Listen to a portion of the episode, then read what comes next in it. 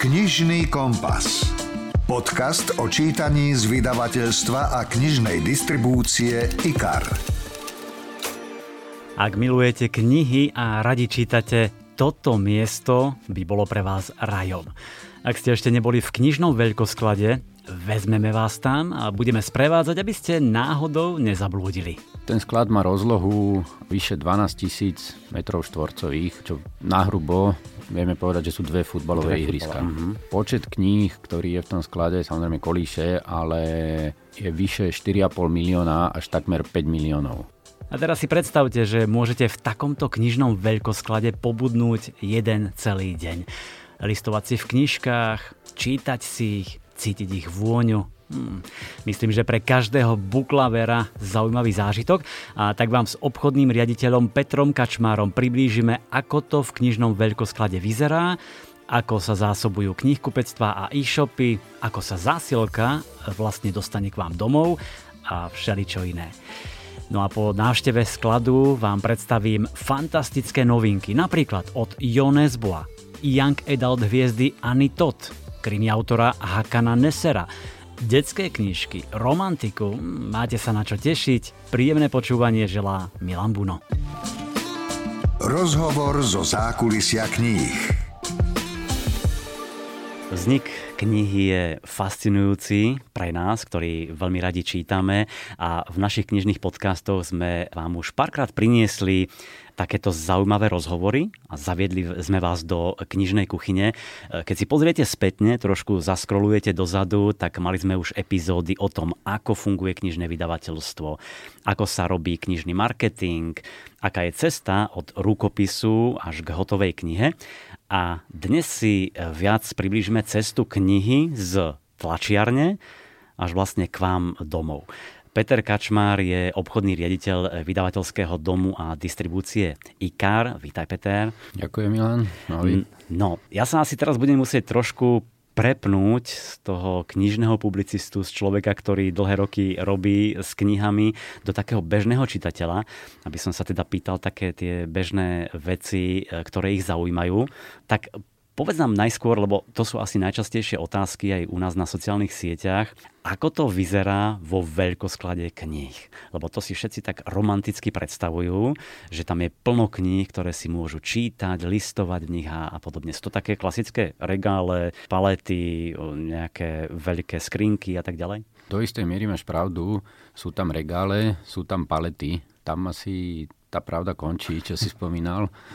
Sú tam okrem toho samozrejme rôzne škatule, v ktorých sú tie knihy uložené. Samozrejme, ono to má veľmi dobrú logiku, mm-hmm. to uloženie kníh, či už sú na paletách, alebo či sú potom v krabiciach. Ja napríklad veľmi rád vodím obchodných partnerov k nám do skladu, lebo si myslím, že to je sklad, čo sa kníh týka na Slovensku najväčší a veľmi dobre zorganizovaný. Skutočne teraz hovorím trochu aj za kolegov e, z oddelenia logistiky, uh-huh. ktorí to teda primárne zastrešujú, ale skutočne veľmi dobrú prácu odvádzajú a majú to tam skvele zorganizované a skutočne nájsť knihu je otázka sekúnd. No, k tomu sa ešte dostaneme, ale čo to znamená, keď povie, že najväčší, aby sme si vedeli predstaviť, čo je veľký ako, ja neviem, ihrisko futbalové, alebo koľko je tam kníh, prípadne aj vydavateľov, povedz zo pár nejakých zaujímavých čísel. Ten sklad má rozlohu asi, alebo vyše 12 tisíc metrov štvorcových, uh-huh. čo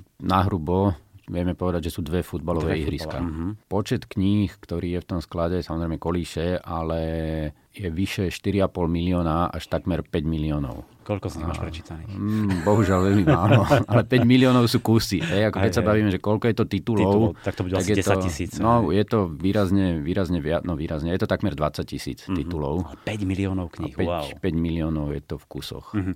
A povedzme teraz, ako sú tam teda usporiadané, radené. Je to podľa ABCD, podľa autora, podľa názvu alebo podľa nejakého žánru, ako? Pre lajka chaoticky bez systému. Hej, lebo neplatí žiadne z týchto rozdelení, ktoré uh-huh. si uviedol ani podľa autora, ani podľa vydavateľa dokonca.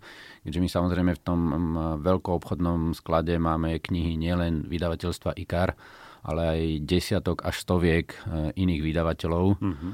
Spolupracujeme zhruba takmer 500 vydavateľov máme knižnej distribúcii. Tie pozície alebo tie lokácie, kde sú tie knihy uložené, prideluje software a tým pádom ono to vyzerá ako skutočne bez nejakého ladu a skladu, keď to tak poviem, hej, že skutočne vedľa seba môžu byť úplne odlišné knihy mm-hmm. a knihy jedného autora môžu byť na opačných koncoch skladu, ale, ale je to vlastne, software to prideluje a podľa toho, kde má, kde má voľno, dá sa povedať, kde má voľnú lokáciu, tak uh, tam pridelí.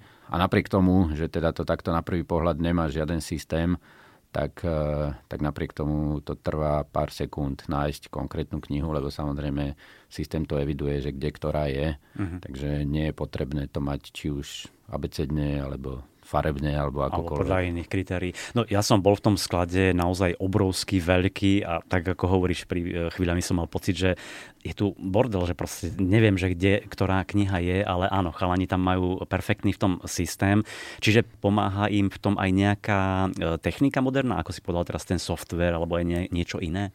Určite, tak okrem toho, že samozrejme sú aj tie, tie regály samotné, sú presne na mieru robené, a sú tam potom vysokozdvížne vozíky, čo máme, tak to sú tiež tie tzv. indukčné, čo znamená, že ono to má takú akoby kolajničku alebo drážku v podlahe. Mhm. Samozrejme musí byť špeciálna podlaha. Vlastne ten vozík je vedený tou drážkou, aby, aby nevybočoval do strany. Čiže tam skutočne tie veľké vozíky, keď sú, tak eh, tie, ktoré vlastne dosiahnu až na to vrchné poschodie, tak to sú skutočne veľké stroje. A máte pocit, že je to strašne natesno. Je, že on má fakt naľavo má 5 cm od regálu, napravo má 5 cm od regálu, ale vlastne vďaka tej kolajničke to neumožní tomu vozíku vlastne, aby vybočil a narazil. Mm-hmm, hej, mm-hmm. Čiže to tam jazdí v takej ako keby kolajničke. Čiže skutočne samozrejme všetci títo skladníci sú vybavení čítačkami čiarových kódov a systém ho vlastne naviguje O tom možno ešte Aha. budeme hovoriť neskôr. Hej. Inak to mi teraz pripomenulo, videl si Marečko, podajte mi péro a na konci úplne hej, tá, to moder, ten moderný sklad a teraz sú tam pípalo a tie, tie vozíky išli, čiže niečo podobné. Áno, áno, samozrejme vozíky, vozíky pípajú. Samozrejme vždy je potom zákaz vôbec vstupu peších pracovníkov do tej uličky, kde sa práve nachádza vozík a je to, dovolím si tvrdiť, skutočne špičkový sklad, čo sa týka aj, aj vybavenia. Takže to musí byť naozaj všetko premyslené. Povedzme si ale, ako sa tie knihy dostanú do toho skladu? Naši kolegovia a kolegyne z oddelenia výroby, ktorí zastrešujú komunikáciu s tlačiarňami, tak eh, samozrejme už je dohodnuté, kamiónmi sa v podstate tie knihy dostanú, dostanú k nám do skladu na vykladaciu rampu a tam už začína vlastne ten, ten proces. Ten software a... povie, že kde ktoré knihy áno, teraz áno. uložiť a podobne. Tam to má rôzne, rôzne fázy, je tzv. predpríjem, potom je samotná, musí prebehnúť nejaká kontrola jednak e, počtu a potom samozrejme aj nejaká prvotná kontrola kvality, mm-hmm. hej, či nie sú náhodou tie palety nejaké obité, narazené a podobne. No a toto ma zaujíma, čo ak sa zistí, že tie knihy sú, nejaká jedna paleta, dve sú poškodené, alebo idete až do takých uh, detailov, že či tam nechýbajú nejaké strany, alebo na to sa príde až neskôr. Čo potom s takýmito poškodenými? To sa vracia, vymieňa, dotláča? Samozrejme záleží od toho, že či je to poškodenie jednak, že kým bolo spôsobené, lebo samozrejme môže sa stať, že aj na strane našej, ako Ikaru, keď poviem, že mohlo prísť k nejakej chybe, uh-huh. alebo došlo k chybe v tlačiarniach, alebo došlo k poškodeniu povedzme počas prepravy. Čiže tam e, vždy sa snažíme teda zistiť, že kto to zavinil, potom prípadne áno, si to nejako, nejako riešiť s danou stranou. Ale áno, tie knihy e, sami o sebe, no tak e, pokiaľ je to poškodenie typu chýbajúce strany alebo, alebo nejaká prevrátená obálka alebo čokoľvek, no tak eh, áno, takéto väčšinou končia na tzv. lokáciách, ktoré sú pre poškodené kusy a tie potom nejdú do samotného predaja, mm-hmm. ale samozrejme nevždy sa podarí tú, tú chybu odhaliť včas, lebo nie, nie je možné kontrolovať každý jeden kus. Jasne. Keď dojdú, lebo tie palety dojdú originál zabalené z tlačiarne, kde je povedzme 800 kusov na palete zafoliovaných, tak samozrejme je to tam pekne uložené z tej tlačiarne, no tak v nerozoberáme a keď nám dojde jeden titul, tak to je niekoľko paliet danej knihy, takže samozrejme nerozoberáme všetko, aby sme každý jeden kus kontrolovali. Mm, najmä keď vychádzajú také tie bestsellery, kde je že 15-20 tisíc kusov z, jedného, no, no, no. z jednej knihy, z jedného autora. Dobre, tak knihy už privezli kamiony do veľkoskladu, pekne sme ich už umiestnili a teraz príde objednávka od zákazníka. Čo sa deje ďalej? Povedzme, v tej objednávke je 5 kníh. Tú objednávku si vezme jeden pracovník, ktorý potom beha po celom sklade a skladajú, alebo je to nejako inak rozdelené? No tiež samozrejme, všetko to, všetko to riadi software. Aj tých ľudí, hej? No, svojím spôsobom aj tých ľudí, lebo každý jeden eh, ten pracovník, ktorý to vychystáva, tak eh, áno, chodí s tou čítačkou, tam má taký malý monitor, a tam mu, tam mu to ukazuje. Je, že, áno, a je to tak, jak si hovoril, že vlastne jednu objednávku jedného knihkupca, alebo teda keď sa bavíme už konečného zákazníka pri e-shope našom, tak vybavuje, vybavuje jeden pracovník, ale vlastne systém samozrejme počíta tú optimálnu aj jeho trasu po sklade. Aj aby nebehal cik-cak, akože zľava správa. Čiže mu to už vypočíta. Systém mu vypočíta presne, že v akom poradí má tie knihy naložiť do tej prepravky a čiže on presne vidí, že samozrejme každá lokácia má svoje špeciálne číslo. Hej, čiže jemu sa na displeji zobrazí, že z lokácie A102 zober dva kusy tejto knihy a mhm. vidí tam názov tej knihy a on dojde k tej lokácii A102 s tou čítačkou vlastne načítať čiarový kód. Keby náhodou zobral nejakú nesprávnu, tak mu to zapípa, ho to mhm. upozorní, že zobral nesprávnu ale inak vlastne napípa dva kusy, tam vidí na displeji, že OK a zase už mu to hovorí, že a ďalšiu v poradí máš na lokácii B104 vo vedľajšej uličke. Mm-hmm. A takto postupne vlastne on si obíde ten sklad a potom vlastne má takú prepravku, do ktorej dáva jednu objednávku a to potom ako keby odovzdá na takú už do baliacej linky. Mm-hmm. Čiže on to nebalí, ale ne, už ne, tam, tam zase ďalší zase, ľudia, áno. ktorí to balia ďalší ľudia, ktorí vlastne na tej baliacej linke už to vkladajú do tých, do tých krabíc, už tých expedičných, no. kde už samozrejme sú vyškolení, ako tam tie knihy ukladať. Lebo najmä keď sa bavíme teda o dodávkach pre knih kupcov, tak sú to desiatky, desiatky kníh v jednej krabici, takže tam už to vedia pekne naukladať, plus mm-hmm. samozrejme bublinkové fólie a takéto ďalšie Jasne materiály, ktoré zabraňujú poškodeniu počas prepravy, plus vkladajú tam nejaké dodacie listy, faktúry. A... Typujem, že asi taký najväčší firmov býva pred Vianocami od toho septembra, októbra tak, do decembra však. No áno, v oktobri, v oktobri to začína a potom samozrejme plus minus od novembra alebo niekedy už aj koncom oktobra kolegovia zo skladu prechádzajú na viacmený režim. Hmm viacmenú prevádzku a, a niekedy samozrejme už v tom najväčšom frmole v novembri býva aj nepretržitá prevádzka. Čiže počujete, že aby sa dostali k vám tie knihy, ktoré ste si objednali, tak aj v noci musia ľudia pracovať a makať a behať po veľkom sklade. E, som spomínal, že tie knihy prichádzajú z tlačiarní slovenských, ale aj z Číny. Chodí to loďou, uh-huh. chodí to väčšinou, my využívame prístav v slovinskom Koperi, kde to odtiaľ zase už e, špedičný partner e, kamión mi doveze až do Bratislavy, kde uh-huh. máme ten veľkoobchodný sklad to je tak 4-5 hodín. Áno, tam som bol Koper, krásne mesto, odporúčam. Dobre, tak sú tie knihy už na Slovensku, už sme urobili zo pár zásielok. E, poďme sa pozrieť trošku na tých vydavateľov, ktorých si ty povedal, že ich e, máte okolo 500, čo je neuveriteľné číslo, to sa nechce veriť, ale to sú slovenskí a českí však. E, sú tam nejakí zahraniční? Asi nie. No, zahraniční nie, sú to primárne slovenskí. Samozrejme to číslo 500 je, je skutočne vysoké ale treba si uvedomiť, že skutočne možno tri štvrtiny z nich sú drobní vydavatelia, ktorí vydajú jednu, dve knihy. A nie len ročne, ale celkovo. Áno, a celkovo. Už je... Keďže mm-hmm. stále osobne si myslím, že čo je asi aj dobré, že na Slovensku je v zásade veľmi jednoduché aj relatívne lacné eh, vydať knihu. Mm-hmm Čiže skutočne veľa, veľa aj autorov si to sami vydávajú, že nejdú cez vydavateľstvo, ale povedzme vydajú knihu sami. A potom sú to samozrejme aj, aj vydavateľstva strednej, aj veľkej veľkosti, ktoré skutočne robia aj stovky titulov ročne. Povedzme si trošku skratke ten príjem toho vydavateľa, že príde nejaký vydavateľ, ktorý chce vydávať aj jednu knihu mesačne. Čo teraz vlastne vy s ním dohadujete všetko?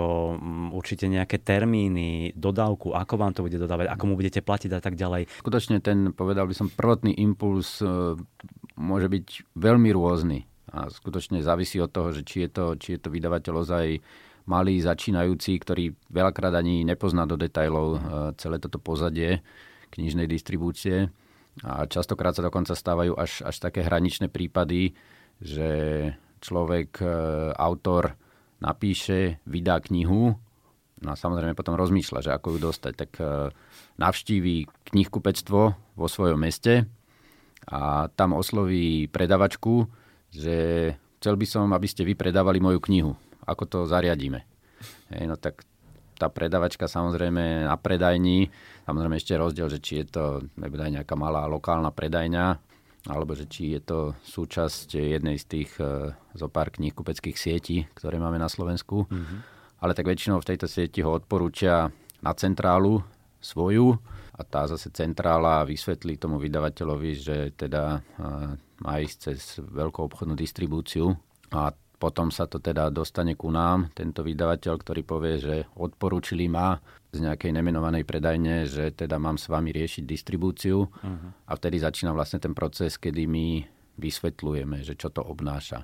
A skutočne niekedy, niekedy samotný ten vydavateľ, zvlášť keď, keď je to autor aj vydavateľ v jednej osobe, tak je veľakrát e, prekvapený, ako to funguje. Lebo napríklad taký ten základný fenomén slovenského trhu aj českého, ale napríklad v západnej Európe to funguje úplne inak, ale u nás je tzv. komisný predaj. Uh-huh. Komisný predaj v kamenných knihkupectvách, ktorý vo všeobecnosti znamená, že v prvom kroku ten knihkupec tie knihy, on si ich nenakupuje. Hej, tie knihy, ktoré vy vidíte v kamennom knihkupectve, oni nie sú majetkom knihkupca. Že si... že ako keby boli zapožičané. Áno, oni sú ako keby áno. zapožičané od nás, hej, lebo my sme veľkoobchodný distribútor, tak oni sú zapožičané od nás. A potom ten, e, to pokračuje ešte ďalej, že my keď máme od e, iného vydavateľa, tak zase my ich máme iba zapožičané ako keby od neho. Hej. Čiže celé to, povedal by som, e, finančné riziko aj z pohľadu cash flow najviac náročné je to pre toho vydavateľa. vydavateľa. Mhm. Áno, lebo my, ono to funguje tak, že knihkupec si objedná nejaké kusy, my mu ich doručíme a potom v zásade čakáme, že čo ten knihkupec predá a každý knihkupec nám hlási, a neviem, buď každé dva týždne alebo väčšinou raz za mesiac nám hlási počet reálne predaných kusov. Uh-huh. A my tieto tzv. nahlášky na mesačnej báze zozbierame z celého trhu od tých desiatok knihkupcov, s ktorými spolupracujeme. Toto zosumarizujeme a zase pošleme to vydavateľovi na mesačnej báze, že minulý mesiac sa z tvojich kníh predalo. Hej, z prvej knihy 48 kusov, z druhej knihy 214. Áno. A iba tieto predané kusy nám vlastne vydavateľ vyfakturuje. Uh-huh.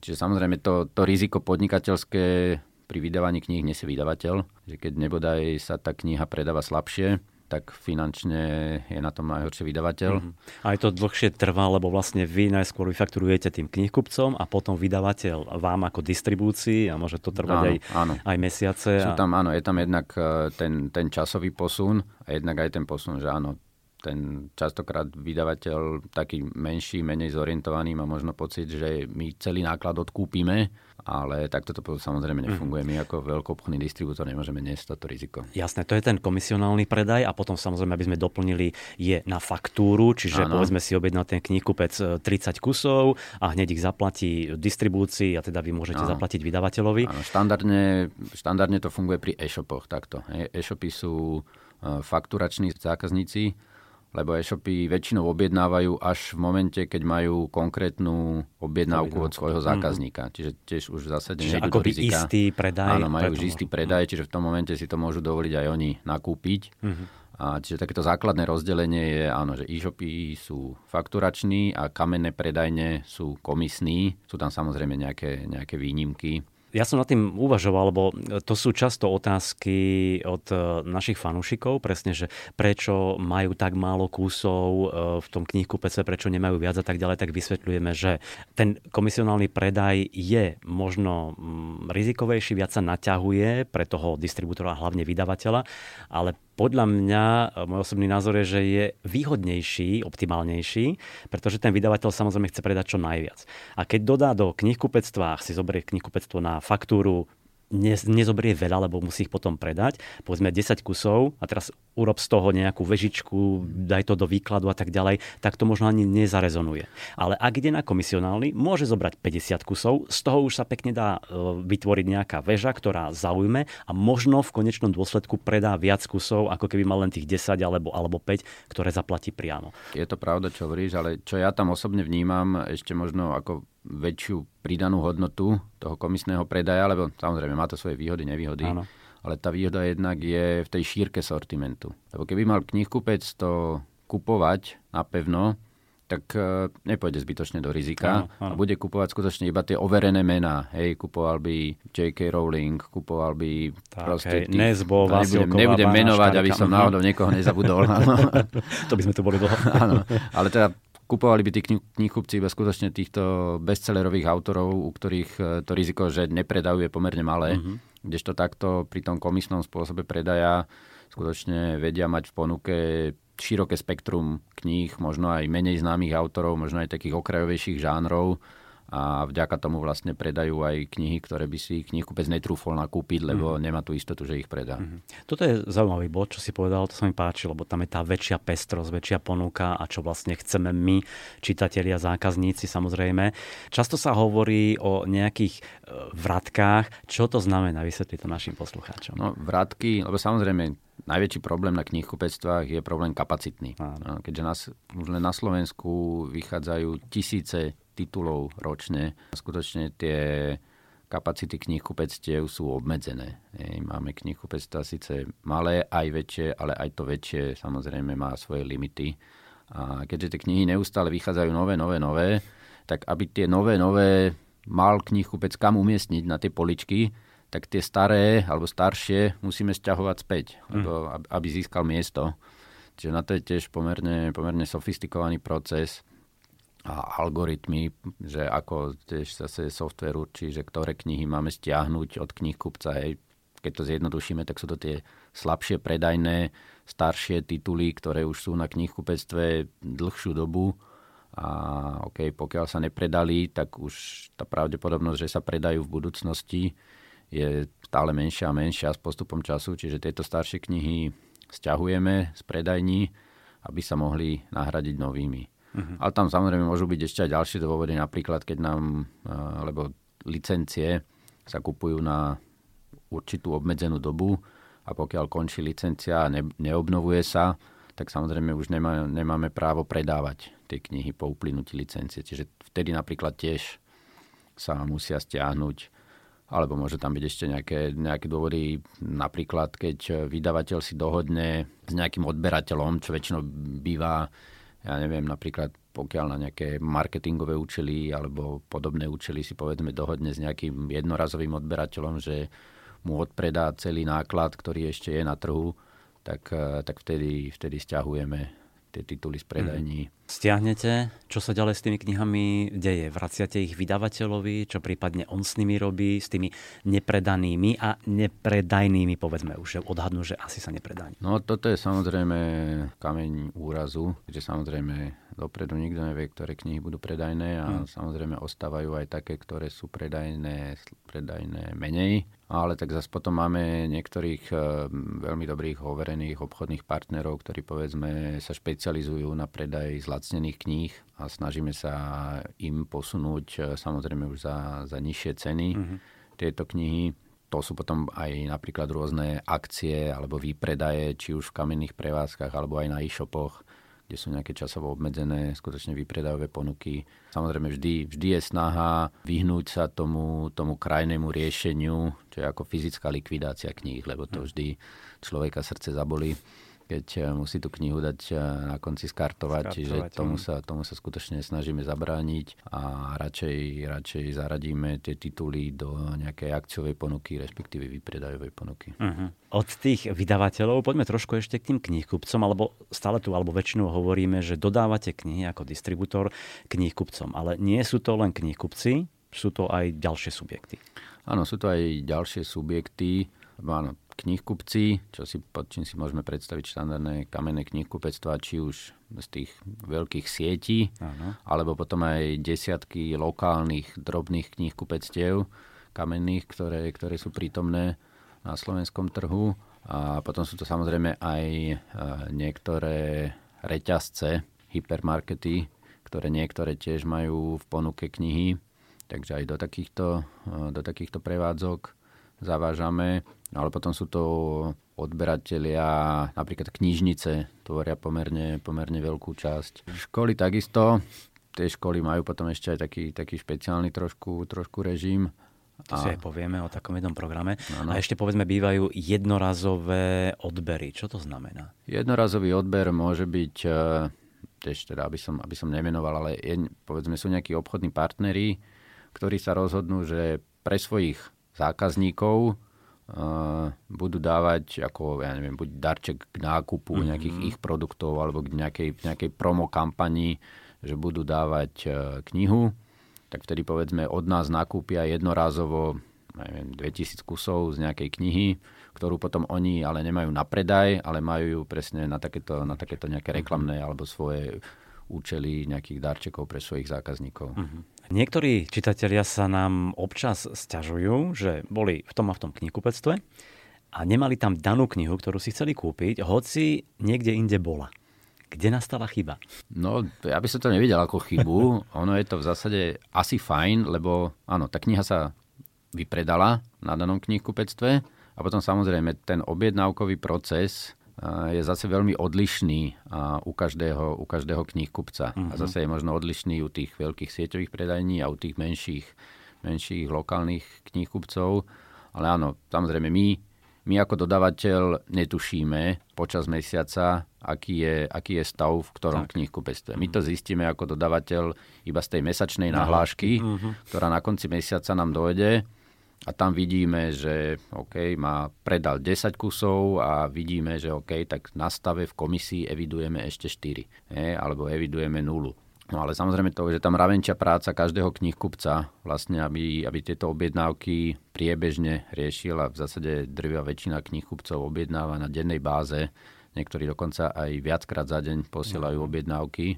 A áno, čiže keď, keď kniha zrovna na predajni nie je, a je ešte ten prípad, že u nás v sklade je, tak samozrejme áno, vtedy určite... Možno neskoro do objedná, áno, alebo nevšimol si. Nevšimol, áno. Samozrejme aj tí, mm. aj tí knihkupci, niekto má na to, povedal by som, sofistikovanejší software, možno nejaká menšia predajňa ho má menej sofistikovaný, niekoho upozorní systém, že ktoré všetky tituly musí objednať mm-hmm. a možno z kapacitných dôvodov ich nemôže objednať všetky, ale skutočne tam tie dôvody, dôvody môžu byť rôzne, ale v zásade áno, dôvod je štandardne, že knihkupec asi mal, predal a neobjednal ďalšie. Tak verme, že tomu dochádza čo najmenej. Ešte sme v tom knihkupectve.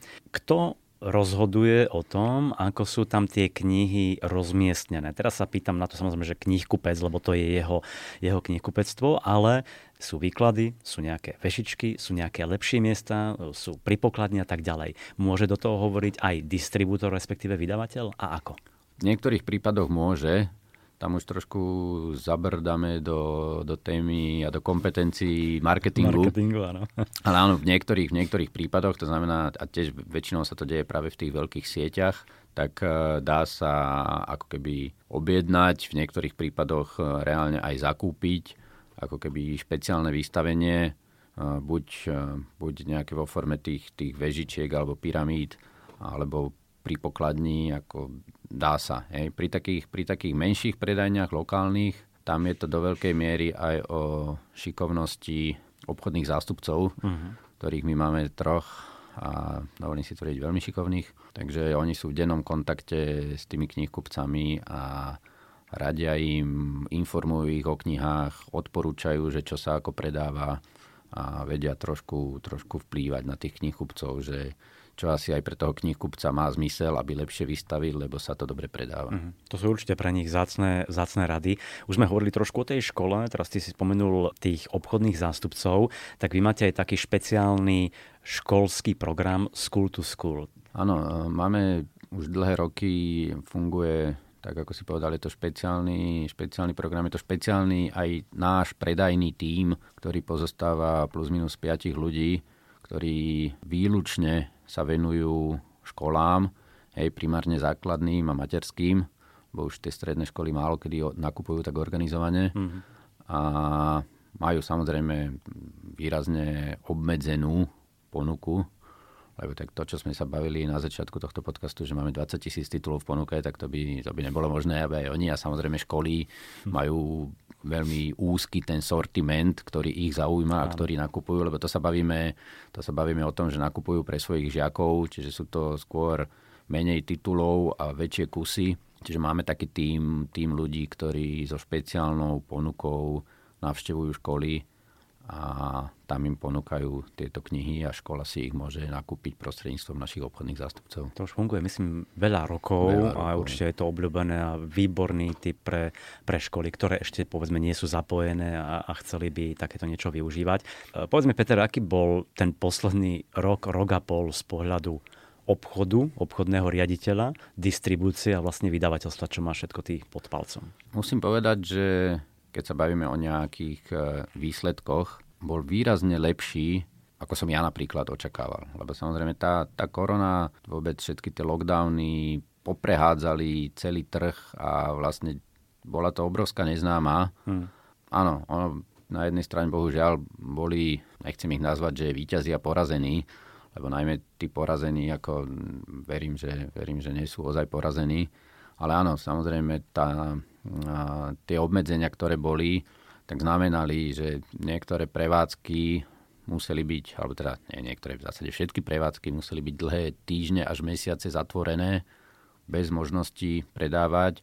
OK, potom boli možnosti nejakého okienkového predaja alebo takéto nejaké substitučné možnosti. Ale samozrejme kamenné predajne mali, mali ťažšie obdobie, ale zase o to, o to lepšie sa darilo e-shopom. Uh-huh. Keďže našťastie kniha je niečo, čo veľmi ľahko sa dá nakúpiť online.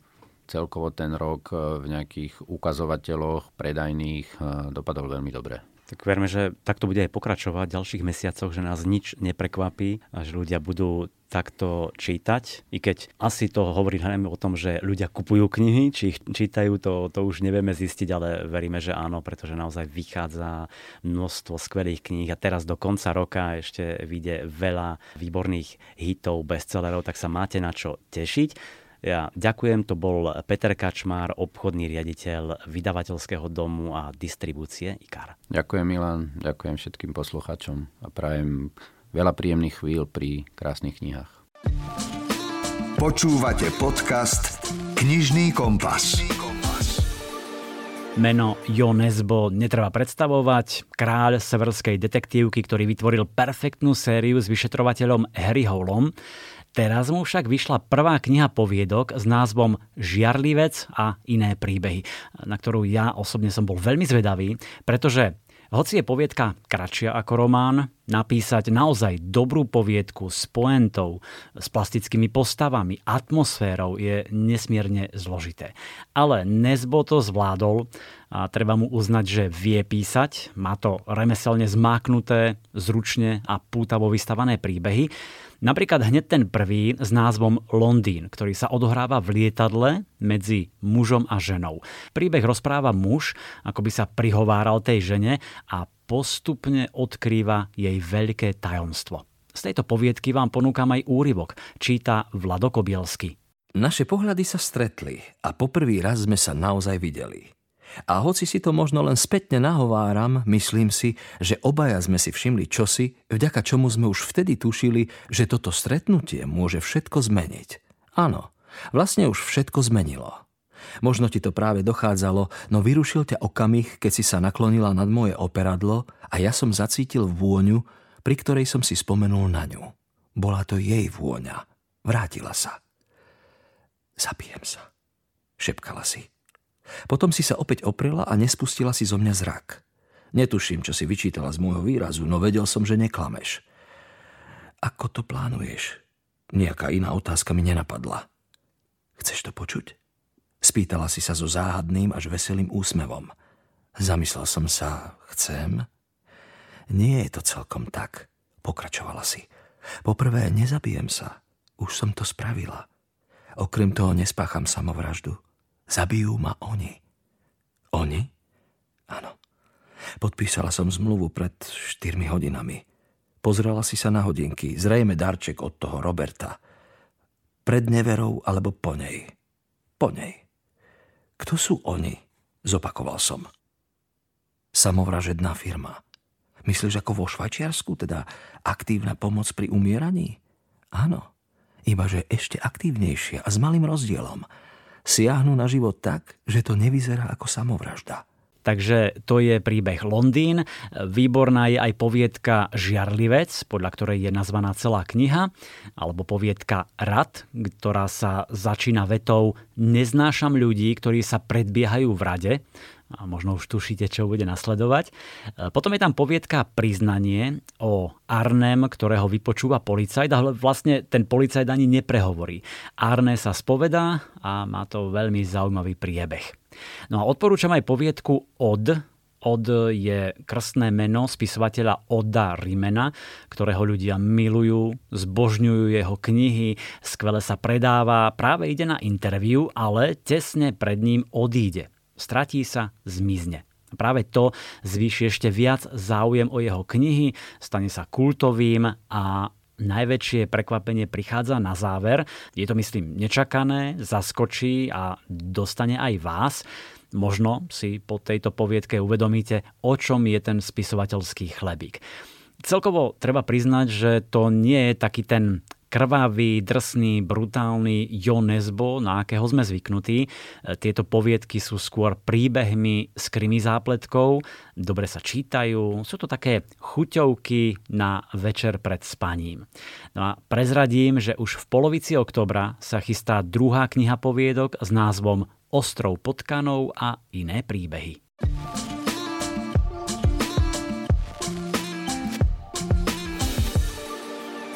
Good morning, Slovakia. My name is Håkan Nesser. Dobré ráno Slovensko, volám sa Hakan Nesser, som švédsky spisovateľ a píšem spoločenské romány a detektívky. A viem, že jedna z mojich kníh teraz vychádza na Slovensku. V švédštine sa volá Borgmans Punkt, v angličtine Borgmans Point Borgmanov eh, bod je veľmi dôležitý okamih v každom vyšetrovaní a ak chcete zistiť, čo to je, budete si musieť prečítať knihu. V slovenskom vydaní sa volá Hrana a napísal som ju ja Hakan Nesser. Dobrú noc Slovensko zo švédskeho ostrova Gotland. Good night, Slovakia, from Håkan Nesser, Gotland, Sweden. Pri severskom Krymi teda zostávame. Hakan Neser je ďalšie svetovo známe meno. Eh, Hakana som oslovil jedného dňa večer. Veľmi milý chlapík, ktorý má však už 71 rokov, ale veľmi ochotne vás pozdravil. V Slovenčine dlho jeho knihy nevychádzali, až pred Vlani v 19. roku prvá s názvom Sieť a teraz teda Hrana. Eh, opäť je to príbeh s komisárom Van Feterenom, ktorý dovolenkuje, ale v nedalekom pobrežnom mestečku nájdu dvoch mužov brutálne zavraždených sekerov, takže sa tam vyberie, začne pátrať a všetko sa skomplikuje, keď bez stopy zmizne jeho kolegyňa, brilantná mladá detektívka. Hrana je vynikajúce severské krymy, ktoré je tentoraz trochu aj záchrannou akciou jeho kolegyne. Eh, Feteren je dobrá postava, naozaj. Taký trošku cynický starý chlapík, ktorý má svojrázny zmysel pre humor, rád si vypije, miluje šach a jeho osobný život veru nie je vzorový. E, táto séria a celkovo Hakamové e, knihy zbierali v Škandinávii jedno ocenenie za druhým a z môjho pohľadu sú to príbehy najmä o ľuďoch, o ich osudoch, o ich vnútornom svete na pozadí detektívneho vyšetrovania. Čiže asi nečakajte nejakú brutalitu, ani také nejaké mrazivé napätie, skôr atmosféru, v hrane budete cítiť more, dážď a pekne zamotaný príbeh, v ktorom asi len ťažko budete hádať skutočného vraha. No, veď vyskúšajte Severská detektívka Hrana od Hakana Nesera. Slovenský spisovateľ 70 rokov vo vašej knižnici. Po dvoch severských detektívkach sa trošku upokojíme a mám tu niečo pre dámy, ktorým chýba romantika, vášeň a neha. Po diamantovom pokušení a zafírovom zvádzaní ponúka obľúbená Jane Federová záverečný diel svojej trilógie z Eduardovského obdobia s názvom Londýnske klenoty. Tá séria, ako možno viete, zobrazuje osudy troch nerozlučných priateliek z vyššej spoločnosti. No a nedávno vyšiel tretí diel s názvom Rubínové očarenie. Posledná z trojice tých priateliek, volá sa Petra, vyrástla v šľachtickej rodine, no napriek konzervatívnej výchove sa z nej stala voľnomyšlienkárka bojujúca za volebné právo žien. Je to drobné, útle žienia s veselou, bezstarostnou povahou, ktoré pred svetom ukrýva smutné spomienky z minulosti, keď sa ešte ako 14-ročná dievčina musela vyrovnať s veľkým sklamaním v láske. Mládenec, do ktorého sa bezhlavo zalúbila a ktorý v nej prebudil dosiaľ netušené city, ju bez slovka vysvetlenia opustil. Ona mala teda 14 rokov, on 24, bezcitne jej zlomil srdce a vyparil sa. Po desiatich rokoch sa Petra s Gajom, lordom Ashtonom, stretáva opäť, ibaže ona je už celkom iná a Gaj má povesť sukničkára. Otázkou teraz je, ako to už býva po takýchto stretnutiach s niekdajšou láskou po rokoch, či splanie ich vzájomná vášeň znova, alebo sa mu Petra rozhodne pomstiť. Hm, najskôr Petra neberie ich obnovený flirt vážne, až kým ju Guy nepožiada o ruku. Rozum jej velí dať mu príučku, no hm, srdcu nerozkážeš a tak súhlasí v ceste k ich šťastiu však stoja dve veci. Jednou je Gajov pohľad na politiku a druhou jeho bývalá bezohľadná milenka, ktorá je odhodlaná zničiť ich manželstvo za každú cenu. Trilógia Londýnske klenoty z Eduardovského obdobia je naozaj skvostný príbeh troch priateliek, Celá séria ponúka nielen veľa romantiky, ale tiež dobrodružstva, zábavy, vášne. Federovej hrdinky sú silné, príbehy dobre premyslené a pútavé. Vezme vás vlastne do sveta vyššej spoločnosti, kde šampanské tečie prúdom a ženy si užívajú nové sociálne slobody. Takže, ak máte chuť na historickú romancu, siahnite po knižke Rubínové očarenie. Joli Knihy pre mladých. Anna Todd patrí medzi hviezdy Young Adult literatúry. Jej séria After je doslova bestsellerová, vyšla v 40 krajinách sveta, predali sa desiatky miliónov výtlačkov. Napokon teraz prišiel do slovenských kín aj tretí sfilmovaný diel After tajomstvo, ale nie o After som chcel hovoriť. Anna Todd totiž napísala aj inú sériu. Prvý diel práve vyšiel v Slovenčine a volá sa Najjasnejšie hviezdy. Mohol by som vám o tej knihe povedať ja, ale radšej som poprosil bookstagramerku a neskutočnú fanúšičku série After, ktorá sa už niekoľkokrát stretla s autorkou Annou Todd. Volá sa Rebeka Andrísková. V Lani sme s ňou už mali jeden podcast práve o sérii After, tak si môžete zaskrolovať dozadu. Rebeka žije v Londýne, prečítala si knihu Najjasnejšie hviezdy a rada sa podelila o svoje dojmy. Je to veľmi zaujímavá kniha, je písaná veľmi iným štýlom, eh, než je napríklad písané After. Pokiaľ niekto siahne po tejto knihe očakávajúce, že to bude podobné, tak nie je to podobné je to o mnoho také vyspelejšie, Anna si už našla svoj vlastný štýl, trošku iný štýl písania. Ďalšia vec, táto kniha je o mnoho osobnejšia, keďže ten príbeh Kariny a Kejla je vsadený do prostredia vojakov a vojakov, ktorí sa vracajú naspäť do Ameriky po vyslaní do Afganistanu. Anin manžel je vojak, eh, ktorý bol na misiách v Afganistane, takže čerpala vlastne námed z vlastnej skúsenosti a z toho, čo ona vtedy prežívala. Takže je to také o mnoho osobnejšie než predošlé knihy. Ďalšia vec je, že v tejto knihe sa veľa hovorí o depresiách, o post-traumatic eh, disorders. Je to také mm, troška vyspelejšie, je už to niekde inde posunuté ako napríklad After. Mne sa kniha veľmi páči, veľmi sa mi páči, ako postupne graduje ten dej. Začne to s tým, že je to taká celku ľahká kniha, ale potom sa to veľmi rýchlo, veľmi, veľmi rýchlo to sklzne do takej dramatickosti a veľmi sa mi páči postavy. Veľmi rýchlo som si ich oblúbila, aj Karinu, aj Kayla, napriek tomu, že ani jeden z nich nie je dokonalý, ale práve to je na nich to čarovné. A veľmi sa teším na pokračovanie, pretože už na ňu čakám dlhšiu dobu.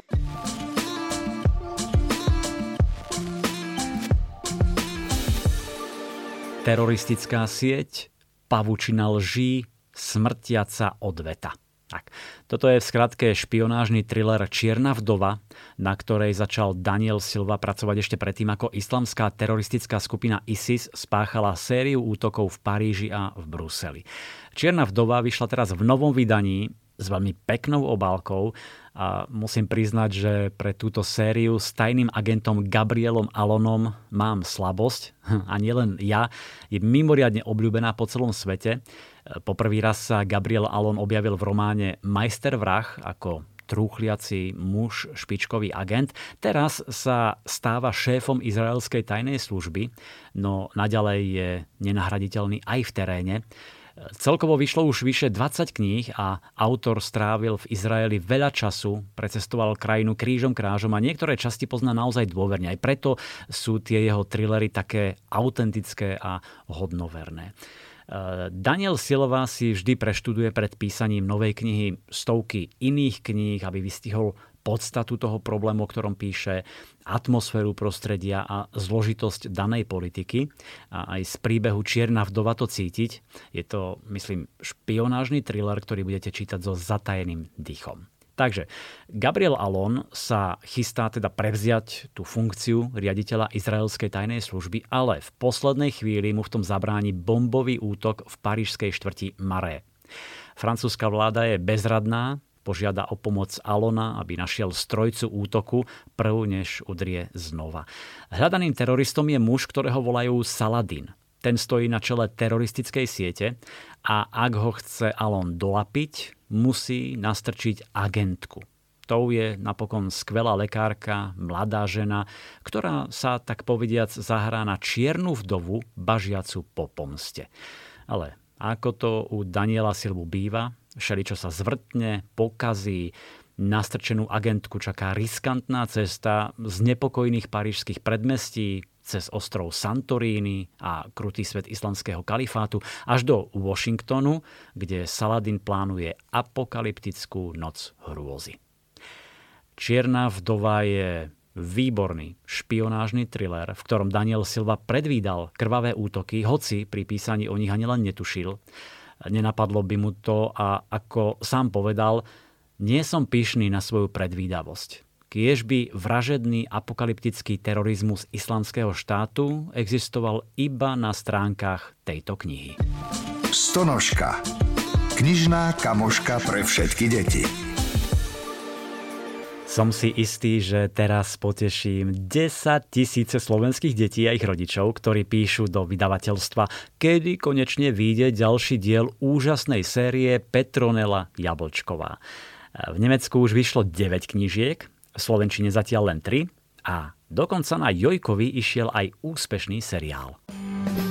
Vitajte v dobrodružnom svete dobrej jablčkovej čarodejnice. Kto si? Petronela Jablčková, 100% jablčková bosorka. A objavte tajomstvá jej magickej záhrady. Ale deti sa stále dožadujú pokračovania.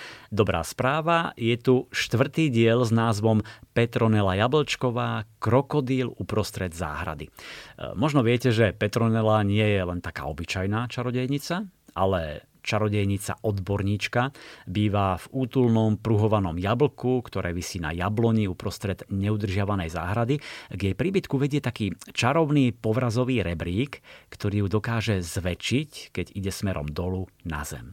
Petronela je múdra, starostlivá, priateľská aj šibalská. Má veľa priateľov, ale na ľudskú spoločnosť si veľmi nepotrpí a v novej knižke opäť zažíva úžasné dobrodružstvo.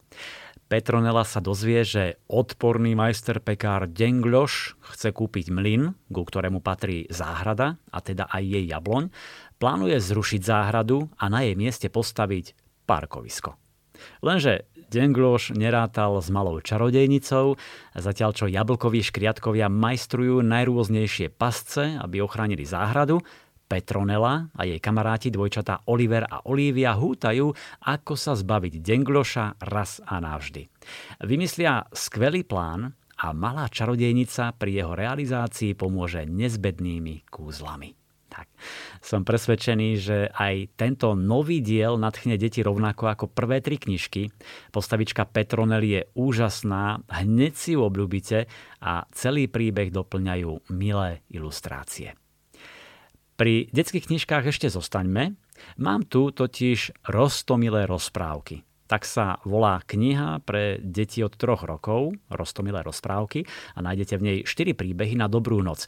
Príbehy o odvahe a priateľstve. Napríklad o dráčikovi, ktorý sníva o tom, že bude odvážny, o nemotornom sloníkovi chvostíkovi, ktorý rád robí radosť svojej rodine, o veľrybe Vilburovi, ktorý si hľadá nových priateľov, aj o medvedíkovi hnedáčikovi, ktorý rád kreslí a vyberie sa do lesa, aby namaľoval všetky krásne veci, na ktoré natrafí. Veľmi milá knižka, také veľké ilustrácie na celú stranu, k tomu krátke texty, ktoré udržia detskú pozornosť. To boli rostomilé rozprávky. No a na záver ešte jeden tip. Začala sa nám škola a ak chcete svoje deti naučiť ešte lepšie po anglicky, zbystrite pozornosť. Existuje totiž mimoriadne úspešná edícia English for Everyone, podľa ktorej sa učia angličtinu milióny detí v mnohých krajinách sveta. No a teraz vyšla u nás English for Everyone Junior, angličtina pre deti od tých 6 do 9-10 rokov, ktorú vám priblíži redaktorka Adriana Bojová. S touto vynikajúcou pestrofarebnou učebnicou zvládnu deti základy anglického jazyka aj vtedy, ak sa s ním ešte vôbec nestretli. Množstvo ilustrácií im pomôže naučiť sa viac ako 500 základných anglických slovíčok a kreatívne príklady zasa pochopiť jednoduchú gramatiku. Hravé cvičenia a doplňovačky im zas umožnia predsvičovať si nadobudnuté vedomosti pri každej téme. Súčasťou učebnice sú aj audionahrávky, ktoré nájdete na webovej stránke a ktoré si môžete priamo stiahnuť do počítača vo formáte MP3. Vďaka týmto nahrávkam si deti môžu osvojiť a precvičiť správnu výslovnosť a opakovať si slovnú zásobu. Webová stránka obsahuje audio k všetkým kapitolám učebnice, vysvetlenie gramatiky, piesne a väčšinu cvičení. Po dokončení každého cvičenia sa odporúča, aby si dieťa alebo žiaci vypočuli správnu odpoveď a zopakovali ju na hlas. Na webe nájdete aj cvičenia zamerané na počúvanie, takže dieťa bude po zvládnutí učebnice dobre pripravené aj na medzinárodné jazykové skúšky. Angličtina je naozaj ľahká a všetky deti sa o tom teraz môžu presvedčiť práve pri učebnici English for Everyone Junior angličtina pre deti. Výborný pomocník pre deti, ktoré sa chcú naučiť angličtinu. Mne osobne sa veľmi páči najmä to prepojenie s web stránkou, na ktorej nájdete audio nahrávky. Môžete precvičovať a opakovať. Ak si to chcete čeknúť, tá stránka je dkf.com to je skratka z Dorling Kindersley, čiže to pôvodné prestížne vydavateľstvo, kde kniha vyšla, to je to DK, potom EFE ako English for Everyone .com, čiže dkf.com. Tam hneď na tej úvodnej stránke si vyberiete Slovenčinu, zaregistrujete sa a ponúkne vám to učebnice pre začiatočníkov, mierne pokročilých, stredne pokročilých a pokročilých. A ku každej knihe aj cvičebnicu. Tie audionahrávky si môžete buď prehrávať priamo na webe, alebo si ich zadarmo stiahnete. Hm. Myslím, že výborná pomoc pri učení angličtiny detí na prvom stupni základnej školy.